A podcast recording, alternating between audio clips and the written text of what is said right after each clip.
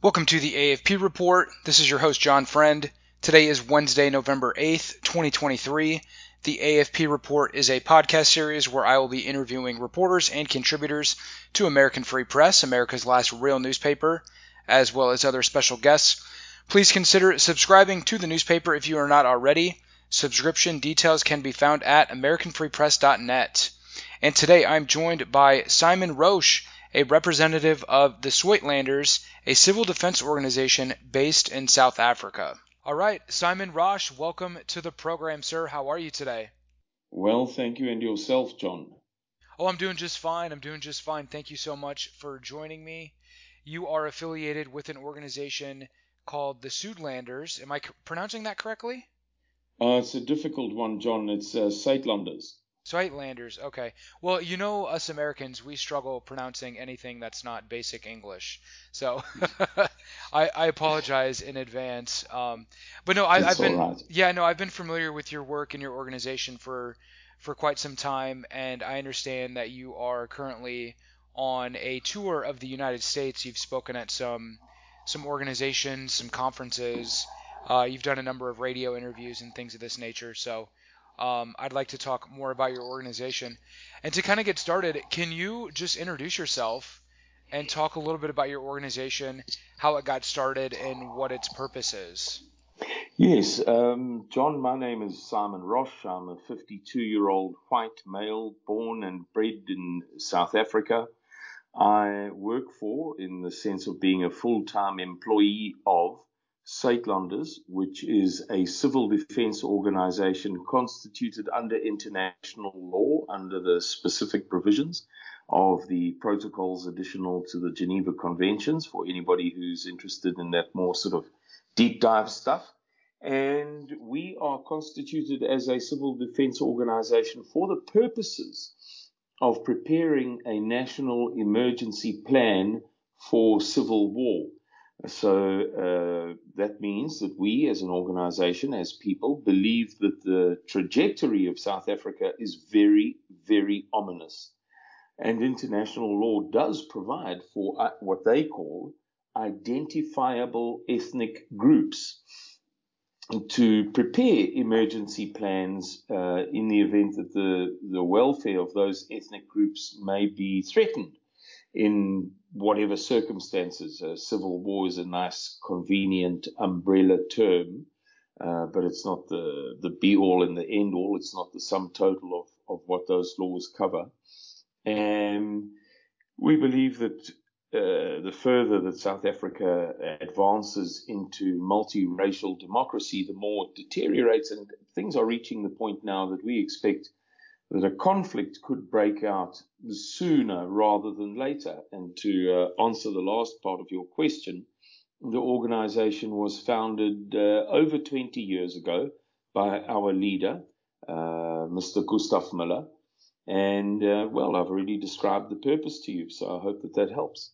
Yeah, no, very good. Now, is is Gustav uh, Mueller? He was the founder. Is he still involved with the organization? Yeah, he remains our head. Okay, very good. And and so you're basically like a like a spokesman and one of the the leading officials of the organization as well. Yes, I'm the the English language spokesman uh, because well the organization is uh, dominated by Afrikaans speakers.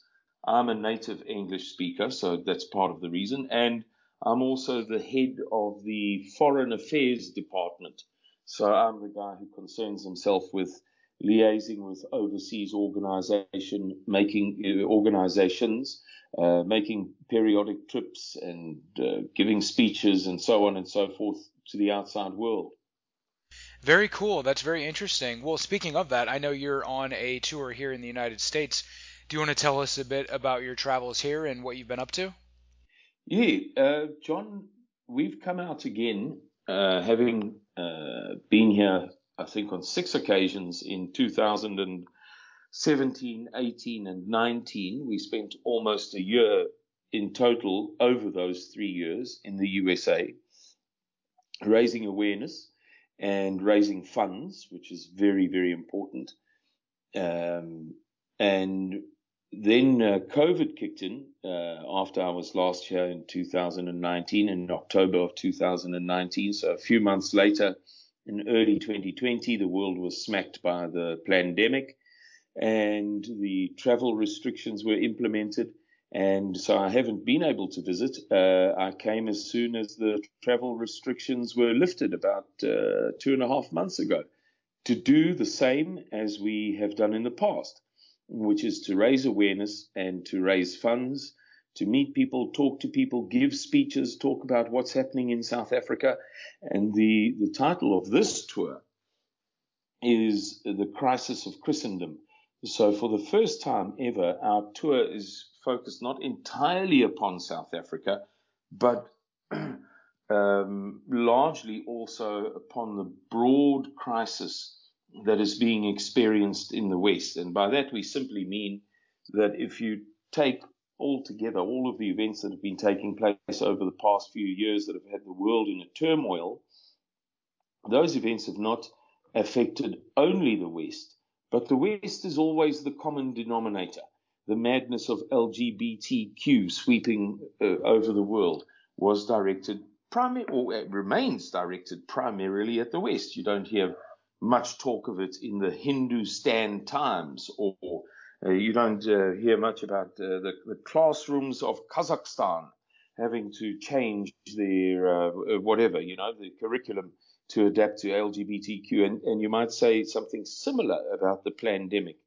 You might say something similar about the clot shots. It's now well demonstrated by Dr. Lee Merritt the former head of the United States Surgeons and Doctors Association, that the clot shots affect uh, Caucasian people uh, the worst, and then other races less and less and less, and and the least affected races are the uh, black black races and the Ashkenazi peoples. And so, it, it, over and over and over again, we've seen in the past few years how the, the paradigm of life, the paradigm of civilization, the paradigm almost of of a person's mental sanity has has uh, changed, or uh, is they are asking for it to change. And uh, always the common denominator or the bullseye in a way seems to be the West, uh, uh, even though other races and other peoples and other civilizations are to some extent affected by those things, but we always the most. And so we want to talk about that to Americans. We want to talk about why it is that the West is is um, is facing this enormous onslaught against everything that we hold near and dear to us. Yeah, no doubt. I completely agree with that. And there's, gosh, we could probably talk much more about the COVID pandemic, pandemic, I refer to it as. Um, but I want to ask you, um, and this is a topic that I'm going to be writing about for American Free Press in an upcoming article about South Africa. I mean, you guys have really sort of been on the front lines of this war on the West because South Africa, if I understand the history correctly, was basically an outpost of Western civilization in Africa, right? At least, at least from its founding, that that has changed quite dramatically with this, um, you know, th- this formation of this multiracial democracy that that currently rules South Africa. But I gotta ask you, just sort of broadly, I mean, what's the current situation like in South Africa today? I mean, I remember just in the past year or two seeing news reports and videos come out on social media of massive rioting and looting, very similar to scenes that we've seen in America in recent years with these massive BLM and Antifa protests and uprisings and looting and rioting that have taken place uh, taken place in major American cities across the country. So what what is like the reality of crime and violence and just the current state of affairs in South Africa? You know, John, in many ways, South Africa is uh, there's nothing wrong with it. If you are the farmer who was not murdered, if you are the woman who was not raped, if you are the person who didn't leave lose their job, I beg your pardon, then in many ways, South Africa remains uh, the country of what we call um, uh, barbecues, sunny skies, and Chevrolets. Uh, there was a jingle in the 70s that ran something like that. South Africa is a beautiful place, but uh, to give one example, the the homicide rate in the USA is about five people per 100,000 population per year. Now, uh, the USA is obviously has this reputation worldwide of being gun crazy and of people getting shot left, right, and center. South Africa's uh, national homicide rate is 39 per 100,000 per year. So almost eight times higher than the United States of America. Um, there's a lot of violence, a lot of crime. The unemployment rate is skyrocketing. Apparently, we have now the second highest unemployment rate in the world. Um, there was another example that's just uh, skipped. Oh, oh, yes, that's right. Our national electricity generator, we, we have a national utility that provides electricity to the entire country, um, is failing. In the week prior to my departure for the USA, the national blackouts, where everybody has a turn, you know, shared equally. I have two hours of blackout, and then you have three and a half, and then the next region has uh, one and a half, but in a 24 hour period, it gets shared out equitably. The, the, the, the blackouts in that week were nine and a half hours a day. Now, just imagine trying to run a business, a hairdressing salon, a uh, engineering shop, a library, uh, a store, a general dealer, a grocer's store, a, a, a, hotel, anything minus nine and a half hours a day of electricity. And in the week prior to that one, so two weeks before I departed, it was 11 and a half hours a day. The, the, the, the railways have all but failed completely.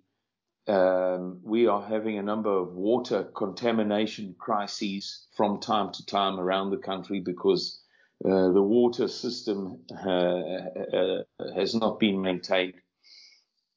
Um, the country is going through a period of of anxiety following many years of initial uh, idealistic optimism following the ANC's victory in the 1994, that is to say, the first a multiracial democratic election uh, won by the African National Congress under Nelson Mandela. For some years, it was all uh, sunshine and roses.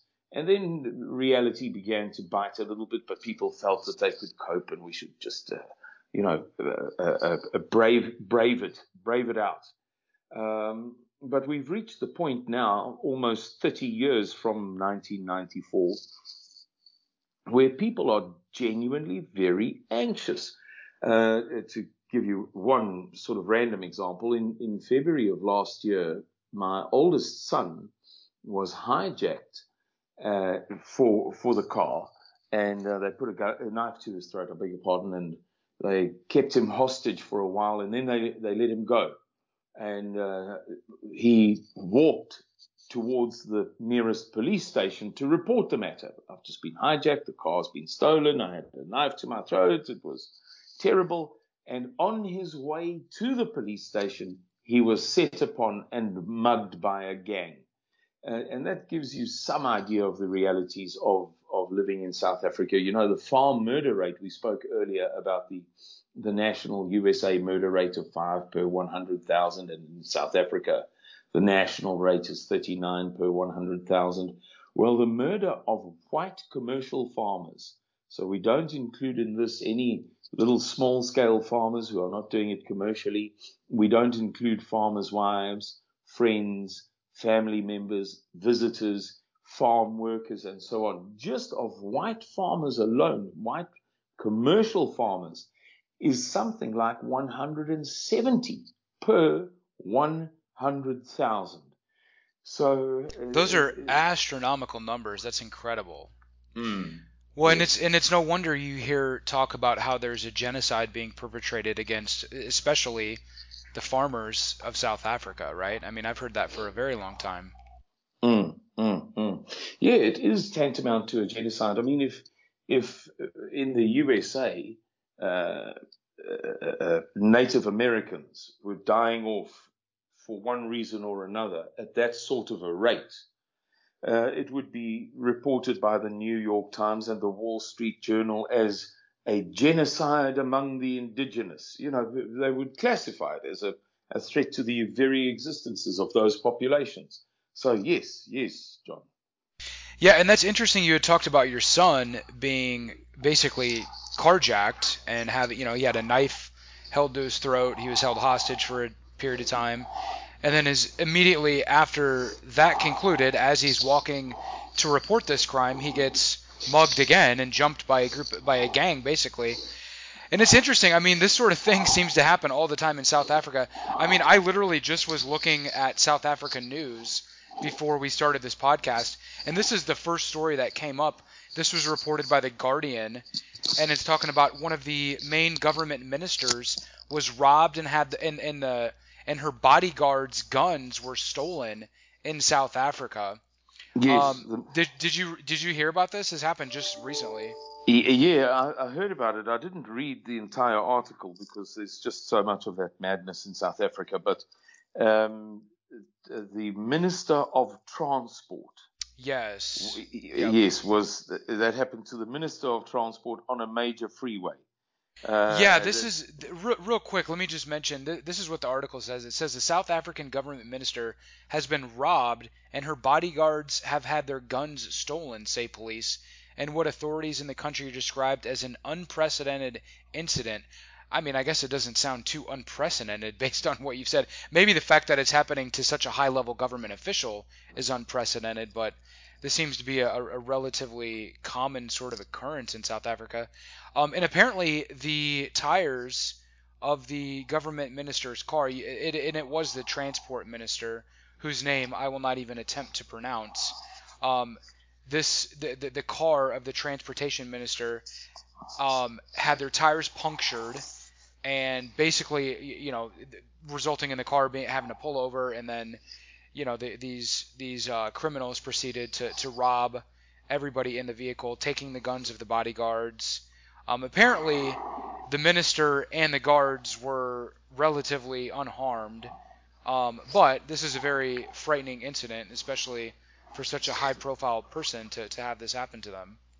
Can you imagine how terrifying it was? I mean, imagine driving uh, along a road in South Africa and you, you ride over a few leaves, and the next thing your your tires are punctured. Um, I think they're called caltrops. Caltrops, the little sharp, uh, three-pointed, uh, uh, spiky things that they that they use to puncture tires. Hide them under some leaves. You drive over the leaves. The caltrops puncture your tires. You've got to pull over. You don't know what's going on, and and the next thing uh, that you know is uh, there are 12 uh, men armed with AK-47s pointed at your head. It's it's terrifying. It can be absolutely petrifying to live in South Africa. Yeah, yeah, I can imagine. Um, and I'd I'd say, I mean, I guess we sort of it's interesting like learning more about South Africa and, and for example like we, we did a Q&A via email and kind of just reading your responses and and learning more about the history of South Africa because there seems to be a lot of parallels with what's going on in the United States. Um, although eh, perhaps South Africa might be further along in this sort of degeneration process from a prosperous third, you know, first world nation into sort of a, you know, a developing like third world type country, right?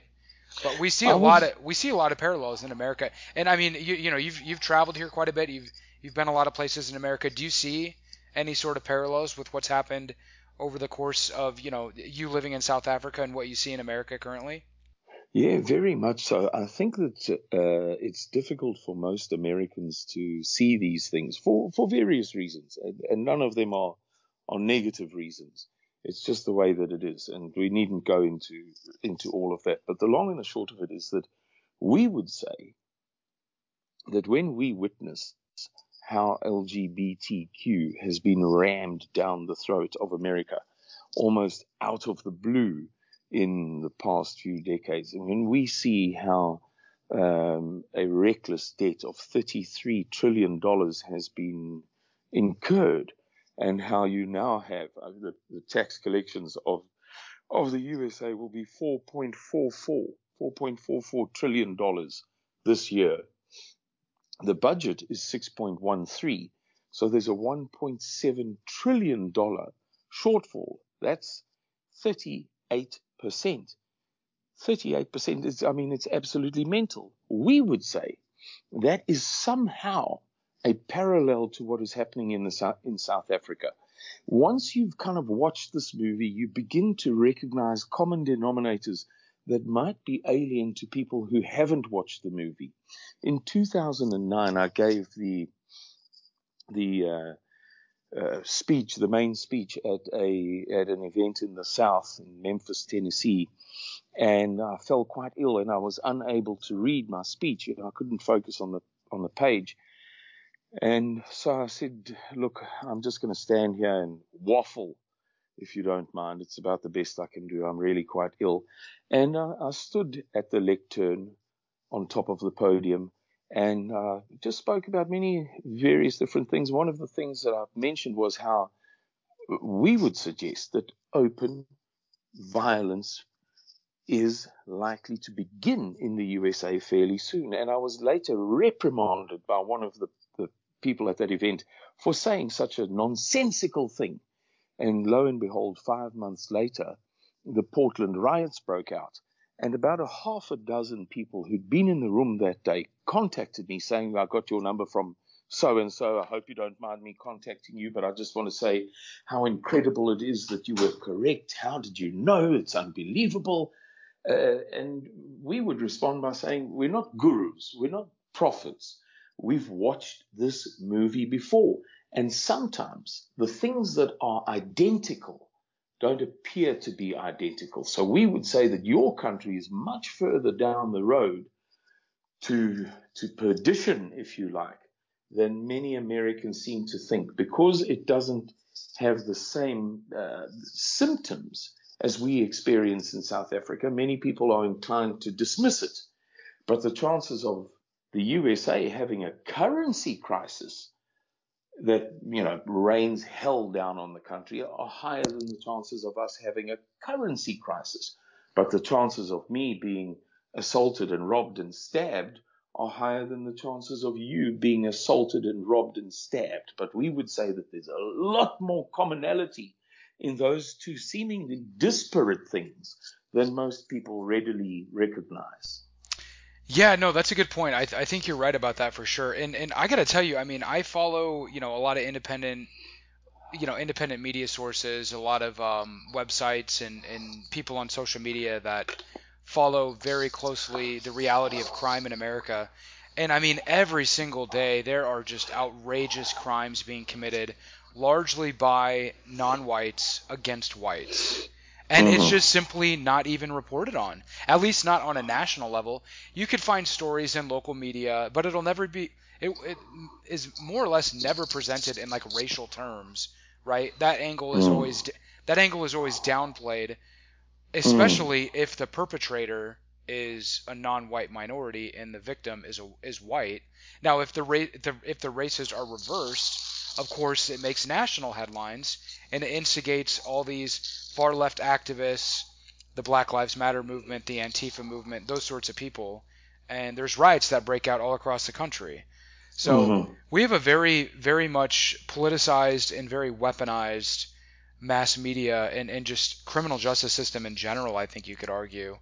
That yes. may be that may be more advanced than even what's in South Africa. I don't know. I've never been to South Africa, but it's pretty atrocious when you really get into the the nitty gritty details and look at the reality of crime in this country and how very few people even recognize the reality of it. Well, there are other things too. We would we would point out that although our election system is probably not squeaky clean, we probably haven't had a stolen election as you guys did in 2020. And I say to people, it's it's almost as if Americans don't recognize how serious that is. And, and please don't take me the wrong way. I'm not suggesting that no American has any idea of the meaning of a stolen election. I'm just saying that people are inclined to say, well, we're okay. It's not too bad here. Golly gee, it's rather bad over there, don't you think? And we would say, well, yes, it is rather bad over here, but do you realize the meaning, the implication, the import of the fact that in the world's most uh, advanced and powerful uh, uh, country, the election was stolen? Do you not get that? So, uh, from our point of view, when we witness the extent of the hijacking of your courts and the, the, the arbitrary nature of many legal decisions, such as you're alluding to now. I mean, it's very arbitrary. When I do it, it's bad, and when you do it, it's not bad. That, that's that's by definition arbitrary. Um, we we perceive that the circumstances um, of the United States are perhaps worse than most people recognize, but they don't uh, they don't perceive them to be quite so bad as, let's say, South Africa or Zimbabwe or uh, the Congo or what have you, because, well, I'm still earning good money and uh, my wife wasn't raped yesterday, therefore it can't be quite that bad. And we would say, yes, it's it's good that your wife wasn't raped. We we agree fully, but perhaps you don't recognize uh, how much trouble you're in when, as I heard on Friday, uh, a, a national news report, a judge gave a decision in favor of the wife in a marital relationship against the husband when they were in dispute, as they have been in dispute, over the sex change of the five year old son. We would say, yeah, you, good for you, you're earning dollars and you you you you know you, you weren't stabbed to death last week and that's fine but do you really understand how much trouble you're in when the court system is allowing mothers to sex change their children against the wishes of the other spouse the father so that's isn't it isn't it just like almost like unbelievable that we're at this state of affairs in America? Well, and, and also I got to ask you, you sound particularly sort of like confused or, or, or, just bamboozled that this would even be happening. I'm assuming that South Africa is not nearly as far along on this whole LGBTQ plus transgender fad that we see all over America, all over Western Europe. What's what's it like down there? I mean, are kids being indoctrinated with this sort of propaganda? Are parents allowing well, their children to literally genitally mutilate their bodies and pretend they're an opposite sex or something? Well, I'll tell you something now, John, that uh, might not be equally popular among your listeners as other parts of the interview. But in theory, we're further down the road because, in theory, and, and this is a very big talking point for the African National Congress government, in theory, we have the world's most liberal constitution. So, on all of these matters, we're meant to be ahead of you, but nobody can take them, nobody can take them seriously. And it astonishes us that people take these things seriously in the USA. And and I've told people this is the, the part that some people might that might offend some people. I've told people that I've arrived at the conclusion that it's because of your television commercials. If I watch a, the Liberty Insurance commercial, for instance, I, I, I, see something that is more puerile and asinine than anything I've ever seen in my whole life, bar none. And all, it seems as if all of your centers of power, uh, the, the, the, the brands, the marketing, the government, the courts, talk to you like you're mentally retarded. And people, I think, I don't know, I'm surmising here, I'm trying my best to figure out how it is that Americans, of all people, and that's important, Americans of all people, fall for this utter rubbish so easily. They take it seriously. You know, yeah, LGBTQ, yeah, let's do that. Right. You think, well, how did your brain get to the point that you that you take this seriously? And as I say, I've arrived at the personal conclusion that it's because of the advertising. They they talk to you like you're imbeciles. And yeah, yeah, well, no, I think you're making a good point, and I, I, I will tell you, I mean, just from my sort of you know, just personal observation, that there's a lot of people that do not agree with this nonsense, that do not go along with this nonsense, that want their kid, they, they do not want their kids being subjected to this sort of brainwashing and indoctrination. But that being said, there's so few that are willing to take a public stand and make a fuss about it. There's more and more people that are, but by and large, most people do not want to make a fuss about it. They don't want to you know, risk maybe getting in trouble with their job or, you know, alienating somebody or whatever, you know what I mean? So th- th- there's a lot of people that are not necessarily on board with this, but just lack the courage and the the willpower to actually vocally take a stand and say, look, this is unacceptable. Um, but it is pretty incredible, and I think you're right. I think not only advertising, but just like mass media in general and the entertainment complex centered in Hollywood in general has played a key role in sort of normalizing this sort of behavior, normalizing, for example, homosexuality by presenting it as something good and, and sweet and innocent in sitcoms, for example, and, and in movies. And now we're seeing the same thing play out with the whole transgender agenda. And it's absolutely sickening. It's absolutely evil and um, frankly disgusting and that's why I mean I don't even I don't even really ever watch anything on television, honestly. Um, but you know, most Americans, like most Westerners, are simply glued to their television. It seems like. Oh, sorry, I can hear something in the background. Is that? It, it was just somebody making an announcement. Oh, okay, okay. Um, so, anyways, no, that that's interesting. Um, and yeah, so to kind of get back to some of the other questions I had here, um, I'm curious because South Africa, as you sort of mentioned, became this this like multiracial democracy. You said what, like 93, 94? 94. 94. Yeah. Okay. So h- how did that? And and, and were, were you were living in the country at that point? Yes, I'm yeah. I'm born and raised okay, in right. South Africa. Right. Okay. So h- how could you talk about like how it how it sort of changed the government, changed society? I mean, obviously it didn't happen all at once. It's probably sort of an ongoing process, but like how has it changed um, like South Africa's white minority, like the status of the white minority? Are they currently being discriminated against or like looked down upon?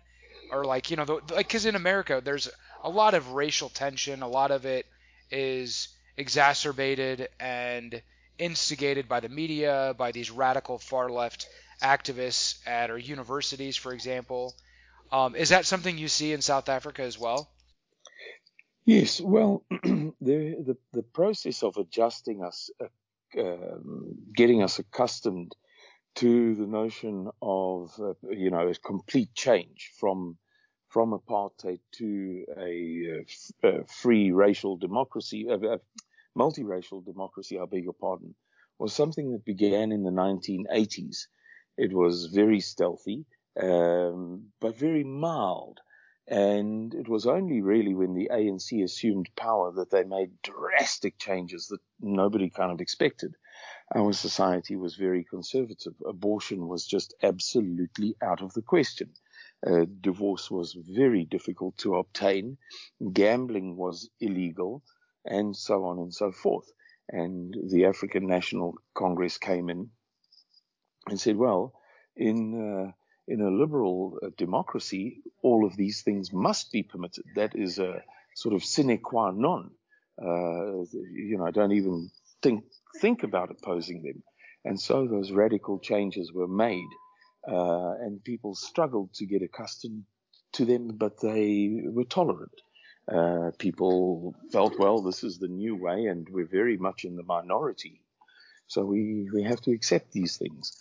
Um, but over time, of course, uh, it's proven to be nonsense. You know, uh, none of the um, great change.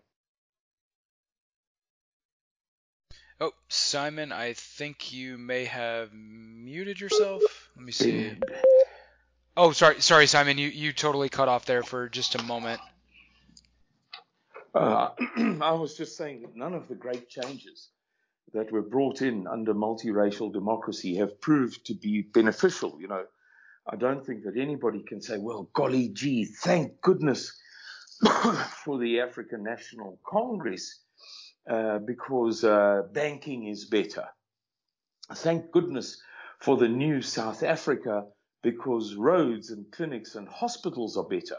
You might say, in, in speaking in abstract terms, and idealistic terms that it's wonderful that everybody can vote and that everybody's equal and that everybody is um, uh, may have equal dignity.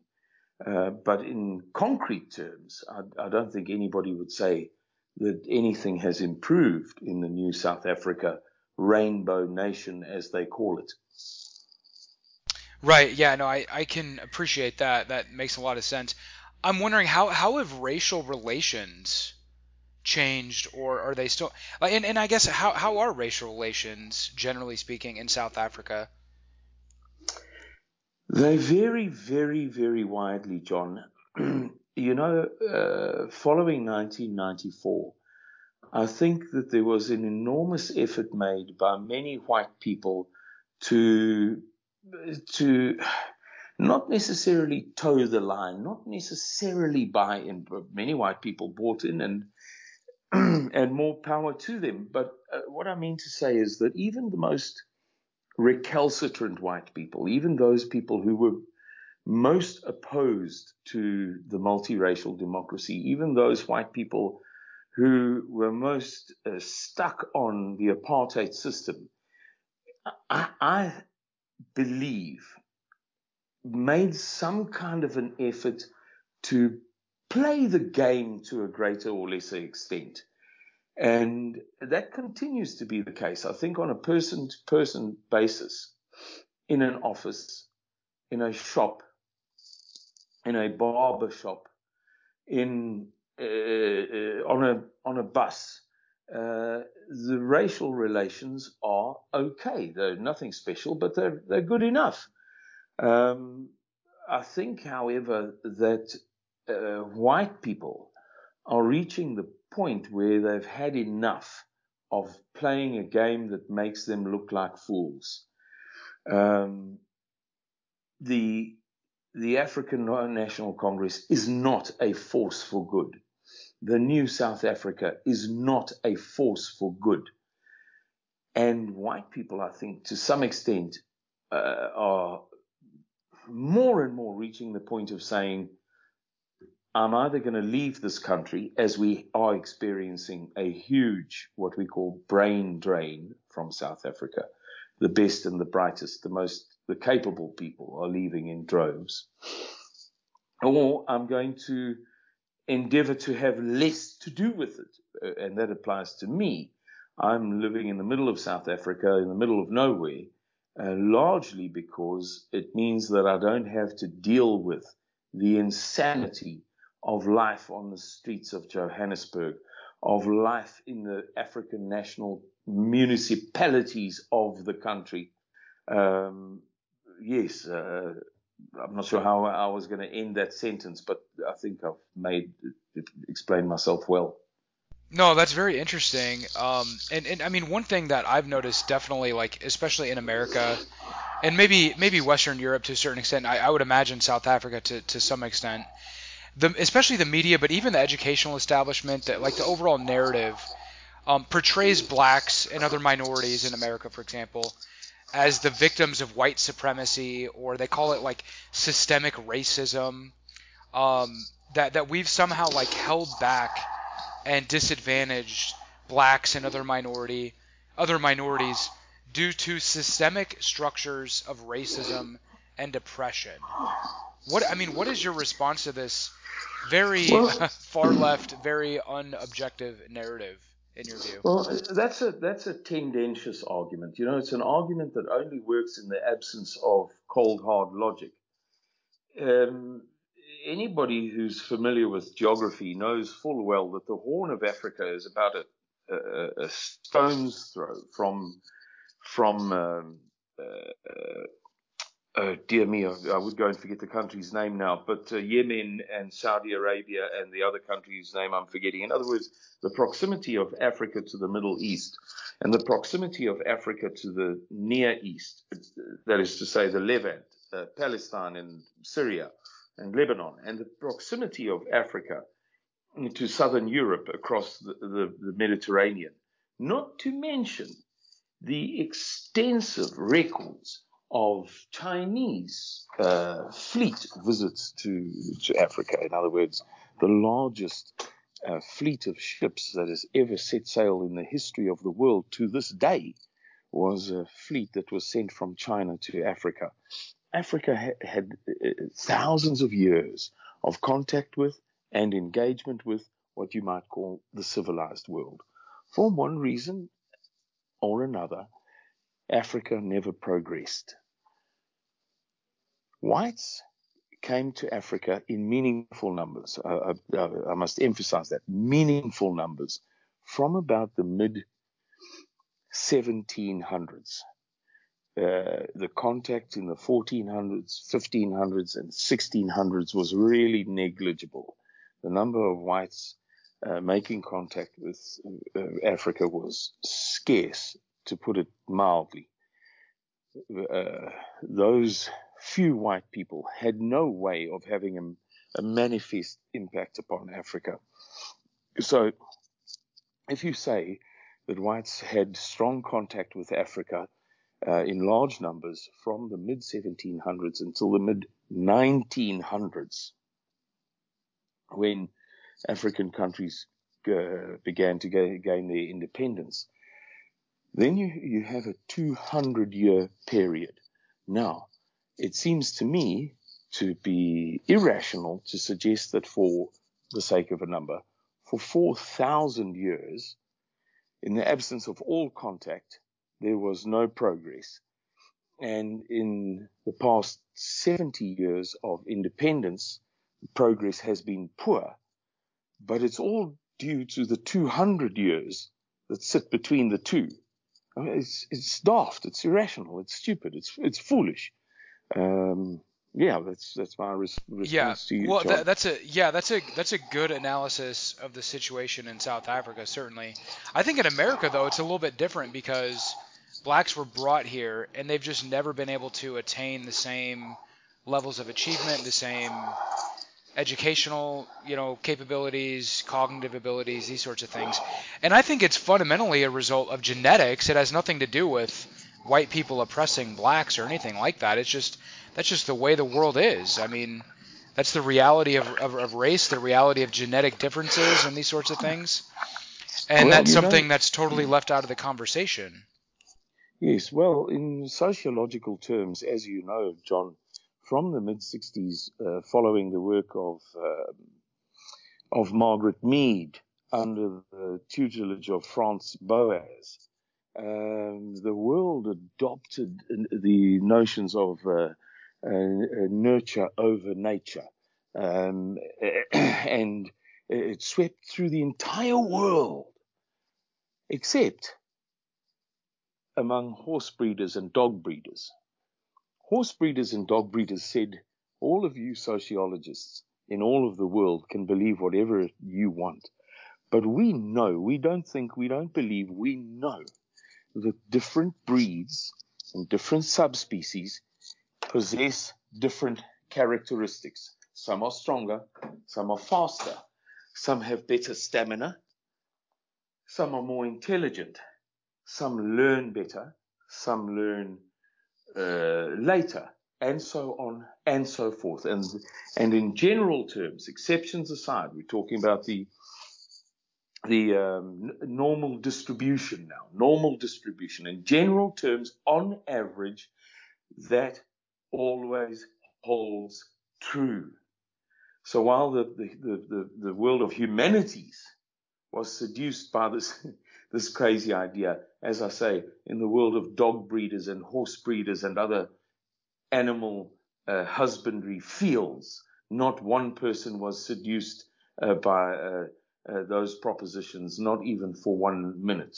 Yeah, yeah, exactly. That that says a lot when these people are, you know, this is their livelihood. They know what they're doing. They they know the reality of just genetics in general, whether it's applied to animals or to humans. Um, yeah, I, th- I think I that's have, I think that's very telling. Yeah. I have Belgian Malinois for personal dogs, and I have Jack Russells for hunting dogs. Let me tell you that without any exception, ever, Belgian Malinois are the most intelligent dogs you can possibly get. The, the competition. Those are those are awesome dogs. I love those dogs. Yeah.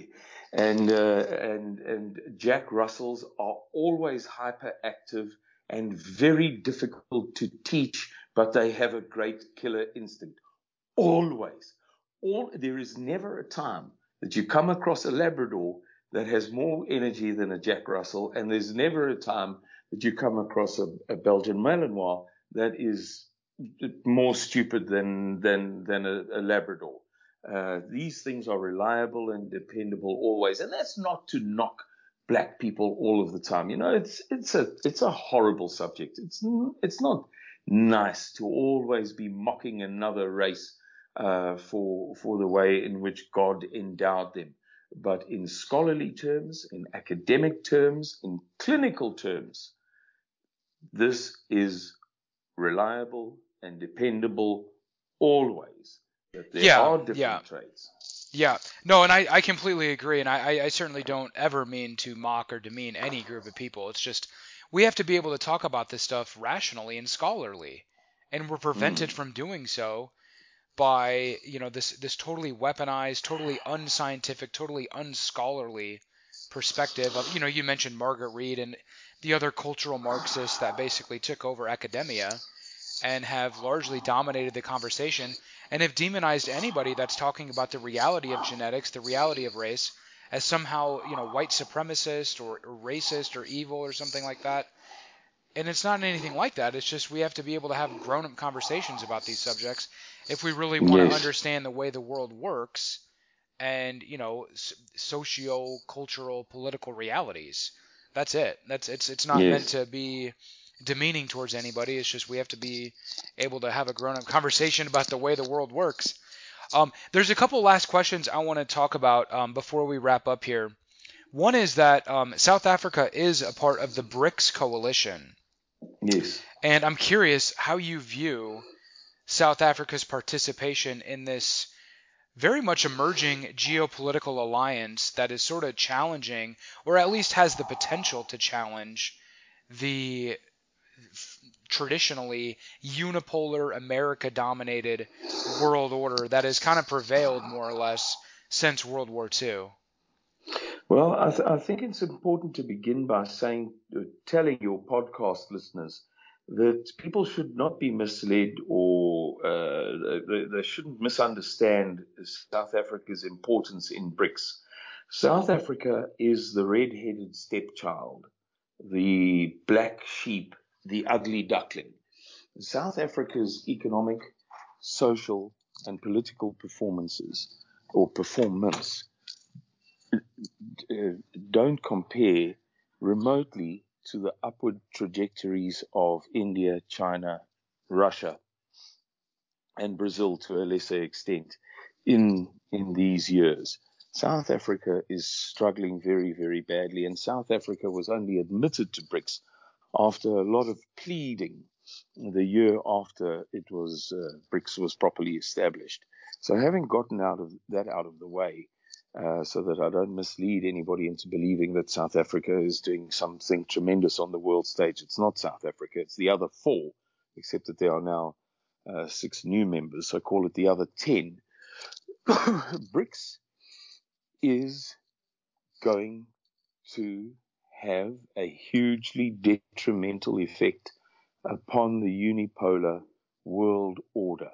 It's not going to happen overnight, and it's not going to absolutely destroy uh, the the superpower in the form of the USA or the dollar completely. But the work that is being done by by the, the BRICS nations at present to move away from the dollar and to create a second in the world is so effective um, that it promises to be hugely detrimental uh, to to the unipolar world order in years to come. Interesting. Yeah, I think so, and I think it's a very interesting development and a very welcome development, frankly. Um, and I say that as an American. I mean, I'm looking at the the trajectory, the track record of America's, you know, sort of unipolar moment in the world, and it's been nothing but a disaster, not only for the entire world, but even the American people themselves. I mean, we have a regime that is just hell bent on advancing the interests of other countries, especially Israel's, at the uh, expense of the American people. And that kind of leads me into the final topic I wanted to talk about, and that is, of course, all these conflicts raging around the world, whether it's in Ukraine, um, you know, the, the Russians versus the Ukrainians, or in the Middle East with Israel and Palestine, and, and you know the other more Muslim country, you know, Islamic countries in the region. I'm curious, what do you make of these conflicts, and what is driving them, and does it have any does it have any sort of significance to the future of the West, to the future of South Africa? It all seems to be sort of being driven by the same culprits, if if you will. Well, I think that the the case for the Lusitania pretext for the USA's entry into World War One is a very, very strong case. I think that the case uh, for the Gulf of Tonkin incident, incident as the pretext for the USA's entry into the Vietnam War is a very, very strong case. And so we go on through weapons of mass destruction and Tora Bora and all of these other uh, bull dust stories that we've had rammed down our throats for the past however long. And with that in mind, if we examine the Ukraine conflict, Russia, Russia's position is a very, very strong one. And I'm not a Russophile. I'm merely endeavoring to look at this thing objectively. And let me begin by saying this. The reason why the Ukrainians are fanatically national socialist is because of the Holodomor in 1932 and 1933, when the when the epicenter of the 1917 revolution, in other words, uh, 15, 16 years later, when the Moscow Leningrad epicenter uh, was faced with a crisis of of food and when Ukraine, as a far flung province, Ukraine means, for those who don't know, borderlands, um, uh, was having good harvest but not sharing it. So Stalin sent in the troops and confiscated the harvest, and about 10 million, between 7 and 10 million Ukrainians uh, died of starvation in the Holodomor. With the result that when the Nazis entered in 1941, Ukrainians greeted them with the traditional offering. Offering, not gift, offering. Their, their word is a religious word, a holy word. Ukrainians greeted the Nazis with an offering of bread and salt.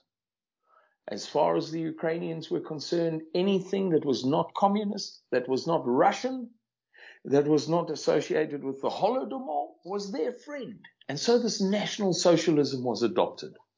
Now, we have had this uh, circumstance since 1991 where two successive US presidents, a number of uh, secretaries of state, both in writing and verbally, swore blind to the Russians that NATO would not be expanded one inch eastward, not one inch eastward. And of course, as we all know, there have been five waves of expansion since then. And since uh, 2007, and I urge your listeners, if they've never listened to this, never watched it, please, I urge you, uh, watch. You will find it easily on YouTube's Vladimir Putin speech at the Munich Security Conference of 2007. Vladimir Putin has been pleading on hands and knees with the tears streaming down his cheeks. Please don't do it. Please don't push us to World War III. please do not threaten us in this way. Every time you expand NATO, you put uh, aggressive weapons in those countries and they frighten us, not by our standards, by your standards. Because when we put um, RS-12 missiles on uh, on on uh, Cuba, you almost had a nervous breakdown. You didn't like it at all. We're asking you nicely, please don't do the same to us. Don't create a Cuban missile crisis in Poland and uh, uh, Czechoslovakia and and so on. And NATO absolutely ignored them uh, or ignored him. And there's much more to the story. I won't labor the point, but the long and the short of it is that both parties have some kind of a point of view. You know, the Ukrainians say, oh, Russians, we hate them. They're communists. They starved our grandmothers to death. You know, we want to be national socialists. We want the insignia of the Nazis. We love it. It's our cup of tea. Okay, fine. I would feel the same way. I would. I hate national uh, uh, Nazism, personally, me individually, because I believe it, it misled under a Hindu uh, Hindu sign. This is just a personal thing. No, nobody who's listening has to agree. Uh, misled Europe's greatest nation to its greatest demise. Uh, and I think that that was an absolute tragedy. So I'm not, I'm not pro Nazism. I'm just saying that if I was a Ukrainian and all of my family members, three generations back, had been starved to death by the Russians, well, I would be anti-Russian, anti-communist, and whatever that may be, that's what I would be. Whether it's Buddhist, whether it's a, a, a Nazi, doesn't matter. I would be that thing. And, and, and so the Ukrainians have their identity. On the other hand, the Russians are very anti this thing that, that Victoria Nuland and Antony Blinken have set up. Very deliberately, very consciously. We know that in 2013 14, during the, the Maidan uh, uh, uh, protests, um, that, that got rid of Viktor Yanukovych, who was, who did win the election fairly and squarely. That's not in dispute uh, that Victoria Nuland was standing on Maidan Square uh, handing out sandwiches using. Uh, I love it. uh, somebody, I, am on an I'm on an interview. I'm on an interview. Um, was using CIA, or rather, was using State Department money. I beg your pardon, to hand out to buy sandwiches and, and share them on the Maidan Square. Uh, so the, the, long-winded answer to your simple question is that the USA is uh, once again it's, it's, unquestionable, it's indisputable, has been the main lever in antagonizing Russia into this war. Russia begged and pleaded for it not to happen. It was ignored and, of course, not reported in in American mainstream media. And um, it looks as if the USA is hell bent upon doing the same thing again in Israel. Yeah. The, the... well, I think the the key thing is is it's pretty uh, clear that the U.S. foreign policy, that the, the people controlling the U.S. State Department, for example, and, and just the broader foreign policy making apparatus, are the ones facilitating and instigating these conflicts. Right. That, that to me is is very, very clear at this point.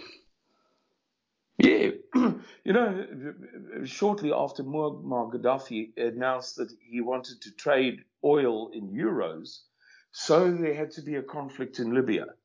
Shortly after Saddam Hussein uh, said that he wanted to to uh, trade oil in in, uh, in independent currencies, so there had to be a, a war in Iraq. It's just one of those things that seems to crop up over and over and over again. Oil has been discovered uh, off the coastline of Gaza.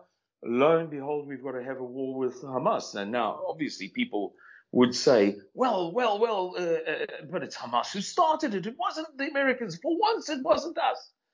I would say, we know from many, many, many recorded claims that Israel, Israeli politicians, Israeli intelligence, former intelligence officers, and Israeli former military officers have time and time again taken credit for the establishment of Hamas. It is our own controlled opposition. We established Hamas as a counterweight to Yasser Arafat's Palestinian Liberation Organization. We know also that the Israelis have among the best intelligence services in the world. We know that to arrange the invasion that Hamas conducted on the 7th of October as a project management exercise is something that you simply cannot do in days or weeks. It must have been known about for many months, if not years.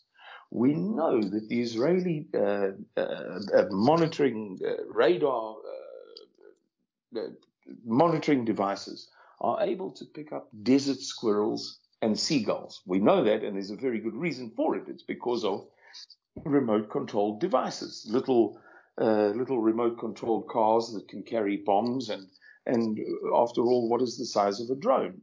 So we know at every single level that Israel had to have known that the invasion was going to take place. And yet we're expected to believe that nobody picked it up for seven solid hours. So I'm inclined to say to you that I'm going to withhold judgment on this one. I'm not going to jump to, to judge Hamas and say, well, Hamas definitely instigated it. Uh, uh, for once, uh, uh, the USA is innocent. Sadly, my instincts are, they lean the other way. Yeah, well, I don't blame you for that at all. I myself have been very skeptical of the official the official story, the official narrative coming out of, coming out about this alleged surprise attack by Hamas.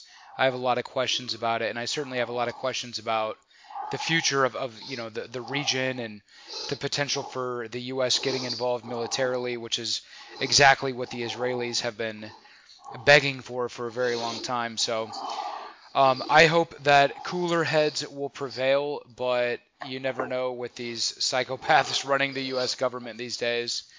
Um, but Simon, I'll tell you what, man. Um, I'm gonna have to wrap up the the podcast now. Um, thank you very much for taking the time to speak with me. I'd love to do this again. I hope you have safe travels the rest of your trip in the U.S. And I wish you the best of luck, sir. Thank you very much, and thank you for having Suidlanders on your podcast, John. Um, I've long, for a very long time, for six years, I have hoped to be interviewed by AFP. Um, we appreciate it very much, and I'm sorry for the interruption. I was walking very stealthily down the aisle between two enormous shelves of uh, shelves of books here in the quiet public library, and uh, a gentleman overheard me talking, and he liked so much what I said that he, he jumped from around the the, the, the row of shelving to tell me, I like what you're saying. I like what you're saying. So oh wow, no no it's it's okay. I was gonna say I, I kind of heard that in the background. I didn't know exactly what was going on, but no, that's awesome. See the the message is resonating with people. so yeah. well, thanks man. I appreciate it. No, we'll definitely stay in touch. We'll do this again in the future. And um, yeah, no, I'll, I'll definitely be in touch about the article for the for the newspaper and you know future projects that we can work on. Thank you very much, John. It's very much appreciated by Suidlanders. Okay. Thank you, sir. Take care, and I'll talk to you soon. Same to you. Okay. All right then. Cheerio. Bye bye. Bye bye.